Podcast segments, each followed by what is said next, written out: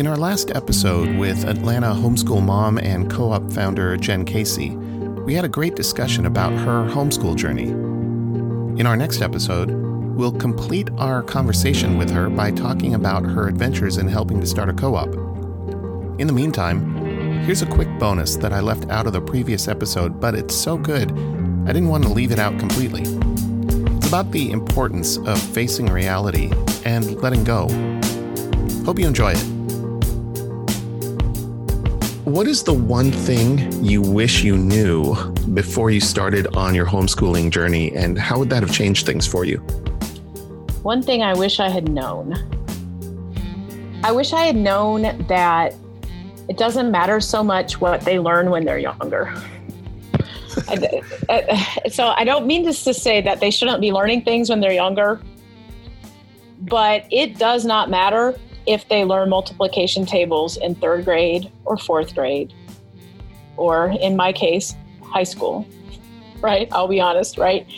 I wish I had known that they will learn things when they're ready to learn them and not be so worried about being behind. Because I think sometimes there's a sense of, oh, my kid is behind, but really that's compared to standards that I, as a homeschooler, have kind of Uh, rejected in a way, right? Like I, I didn't yeah. put my kids in school.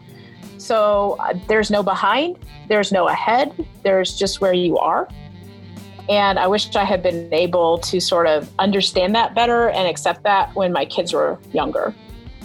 Does that answer that, your question? Yeah, that is, uh, that's amazing perspective, honestly, because if you can imagine a parent who is so wrapped up in where they are according to a measuring stick that doesn't really necessarily apply to their own children, then imagine the frustration that, I mean, you don't have to imagine it. I'm sure you went yeah. through it yourself, right? But to let go of that has got to transform your own frustration and experience in general. Absolutely. Learning how to accept reality has been a lifesaver for me in many ways. It's such a simple yeah. question, right? Yeah. It's it's such a simple injunction. We we have to re- accept reality, but there's a lot of of presumptions that we have about what that reality is mm-hmm. that just drive us crazy.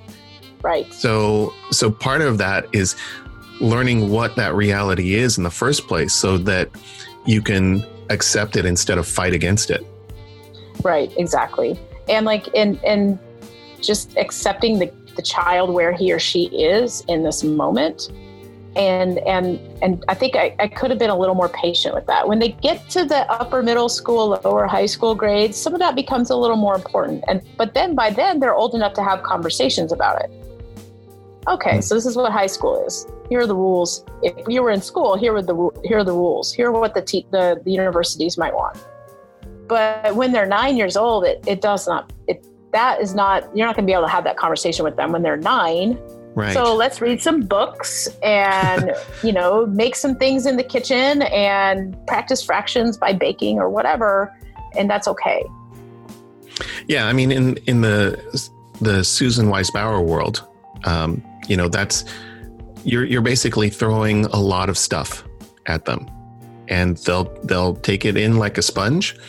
And and then, um, you know, by the time you get to middle school, they're starting to put it together.